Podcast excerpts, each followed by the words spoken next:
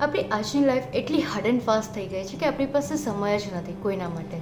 Even આપણી પાસે આપણા પોતાના માટે પણ સમય નથી. આપણે કંઈક કરવું હોય ને તો આપણે એવું વિચારતા હોય છે કે હમણાં મારી પાસે ટાઈમ નથી, હું ફ્યુચરમાં આટલા વર્ષ પછી હું આ વસ્તુ કરીશ. એટલે આપણે પ્રી પ્લાનિંગ કરતા હોઈએ છીએ.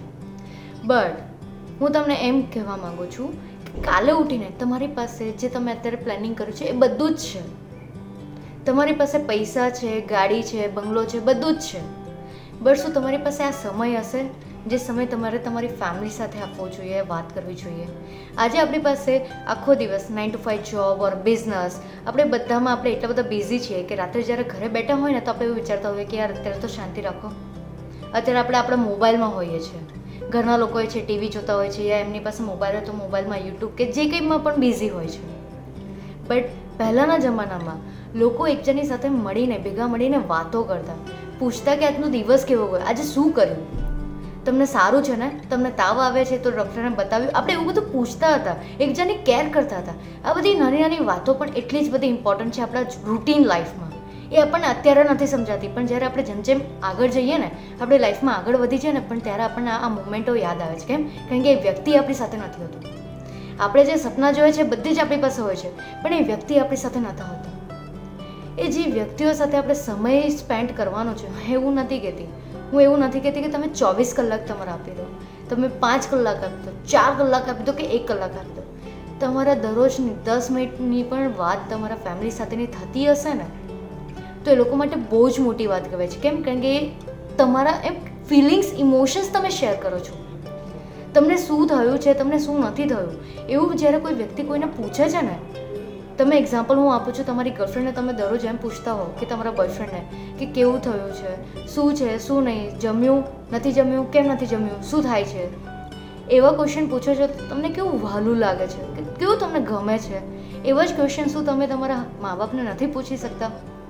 આપણે આપણા ફ્રેન્ડ સાથે બહાર જઈને ટાઈમ સ્પેન્ડ કરી શકીએ છીએ, પણ એ લોકો નથી જતા. એક એજ પછી એ લોકો નથી જતા. હું એમ કહેવા માગું છું કે તમે તમારા ટાઈમ પણ આપો તમારા ફેમિલીને તમે કમાવાના તો છો જ. પણ આ સમય પણ પાછો નહીં આવે, જે તમે તમારી ફેમિલી સાથે સ્પેન્ડ કરવાનું છે. તમે એવું વિચારશો કે હું એક સહુલિયત એ લોકોને આપી દઈશ ને, પછી એ લોકોને તો એક, એ લોકોની સાથે ટાઈમ સ્પેન્ડ કરવાનો જ છે.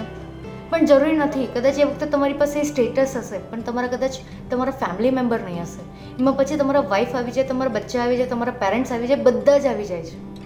તમે જે લોકોને પણ પ્રેમ કરો છો, એ લોકો બધા જ આવી જાય છે આમાં. હું એક જ વસ્તુ કહેવા માંગુ છું કે તમે તમારી બંને લાઈફને બેલેન્સ કરો. Work life and family life આ બંનેઓને બેલેન્સ કરો. એવું નથી કહેતી કે તમે તમારા ફ્રેન્ડ્સને દરરોજ મળો. મહિનામાં એકવાર મળો. વાત કરો અઠવાડિયામાં. તમને કોઈ પ્રોબ્લેમ હોય તો તમે એમની પાસે જાઓ. અને જો લોકો તમારા સાચા ફ્રેન્ડ્સ હશે ને તો એ લોકો તમને કમ્પ્લેન નહીં કરે કે તું તો ટાઈમ જ નથી આપતો. એ તમને સમજશે ને તમને સોલ્યુશન આપશે તમારા પ્રોબ્લેમમાં પણ જો તમે આ બંને વસ્તુ બેલેન્સ કરશો ને, તો આગળ જતાં તમારી પાસે પૈસા પણ હશે અને તમારી પાસે મેમરીઝ હશે. એ વ્યક્તિ સાથે પણ નહીં હોય ને, તો પણ તમને અફસોસ નહીં થશે કે યાર મેં ટાઈમ નથી આપ્યો મારો. તમે તમારો ટાઈમ પણ આપ્યો છે. તમારો તમે કિંમતી સમય આપ્યો છે. ને બે, દસ મિનિટ તમે એમને પૂછી લેશો ને, તો કંઈ લૂંટાઈ નહીં જશે. તમે કોઈ બંગલો નહીં બાંધી લેશો. પણ તમે એક મુમેન્ટ ક્રિએટ કરી લેશો. તમે એક સ્વપ્ન બાંધી લેશો. તમને સુકૂન મળશે આગળ જતાં કે નહીં યાર, મેં મારી ફેમિલીને પણ એક પૂરતો સમય આપ્યો છે. ને તમારા પેરેન્ટ્સ કે તમારા વાઈફ તમારા હસબન્ડ કે તમારા બાલ બચ્ચા કે જે પણ, એ લોકોને પણ સારું લાગશે કે નહીં યાર, મારા પપ્પા કે મારી મમ્મી પાસે મારી માટે દસ મિનિટ છે, મારા છોકરો કે મારી છોકરી માટે મારા મારા માટે દસ મિનિટ છે. બસ આ દસ મિનિટ પણ આપશો ને, એ લોકો માટે બહુ છે. તમને મારી વાત સારી લાગે ને, અને સાચી લાગે ને, તો જે લોકોને પણ આ સાંભળવાની છે ને એ બધાની સાથે આ શેર કરજો. આ હાર્ડ એન્ડ ફાસ્ટ લાઈફમાં એકચ્યુઅલમાં આપણે ઇમોશન્સને ભૂલી ગયા છે. આપણને ઓલવેઝ આપણે ઇમોશન્સ યાદ આવે છે, આપણું સપનું યાદ આવે છે. કરવું જોઈએ, એનું ના નથી, પણ દસ મિનિટ કાઢીને પણ આપણા સ્વજનોને વાત કરવી જોઈએ. ફ્રેન્ડ્સ નહીં હશે, ચાલશે, પણ ફેમિલી ફર્સ્ટ આવે. કારણ કે જ્યારે આપણે નાના હતા ને, ત્યારે આ લોકો જ હતા, જે આપણને પૂછતા હતા કે, બેટા, તને શું જોઈએ છે? કેમ રડે છે? હવે આપણો ટર્ન છે. હવે આપણે એમને પૂછવાની જરૂર છે.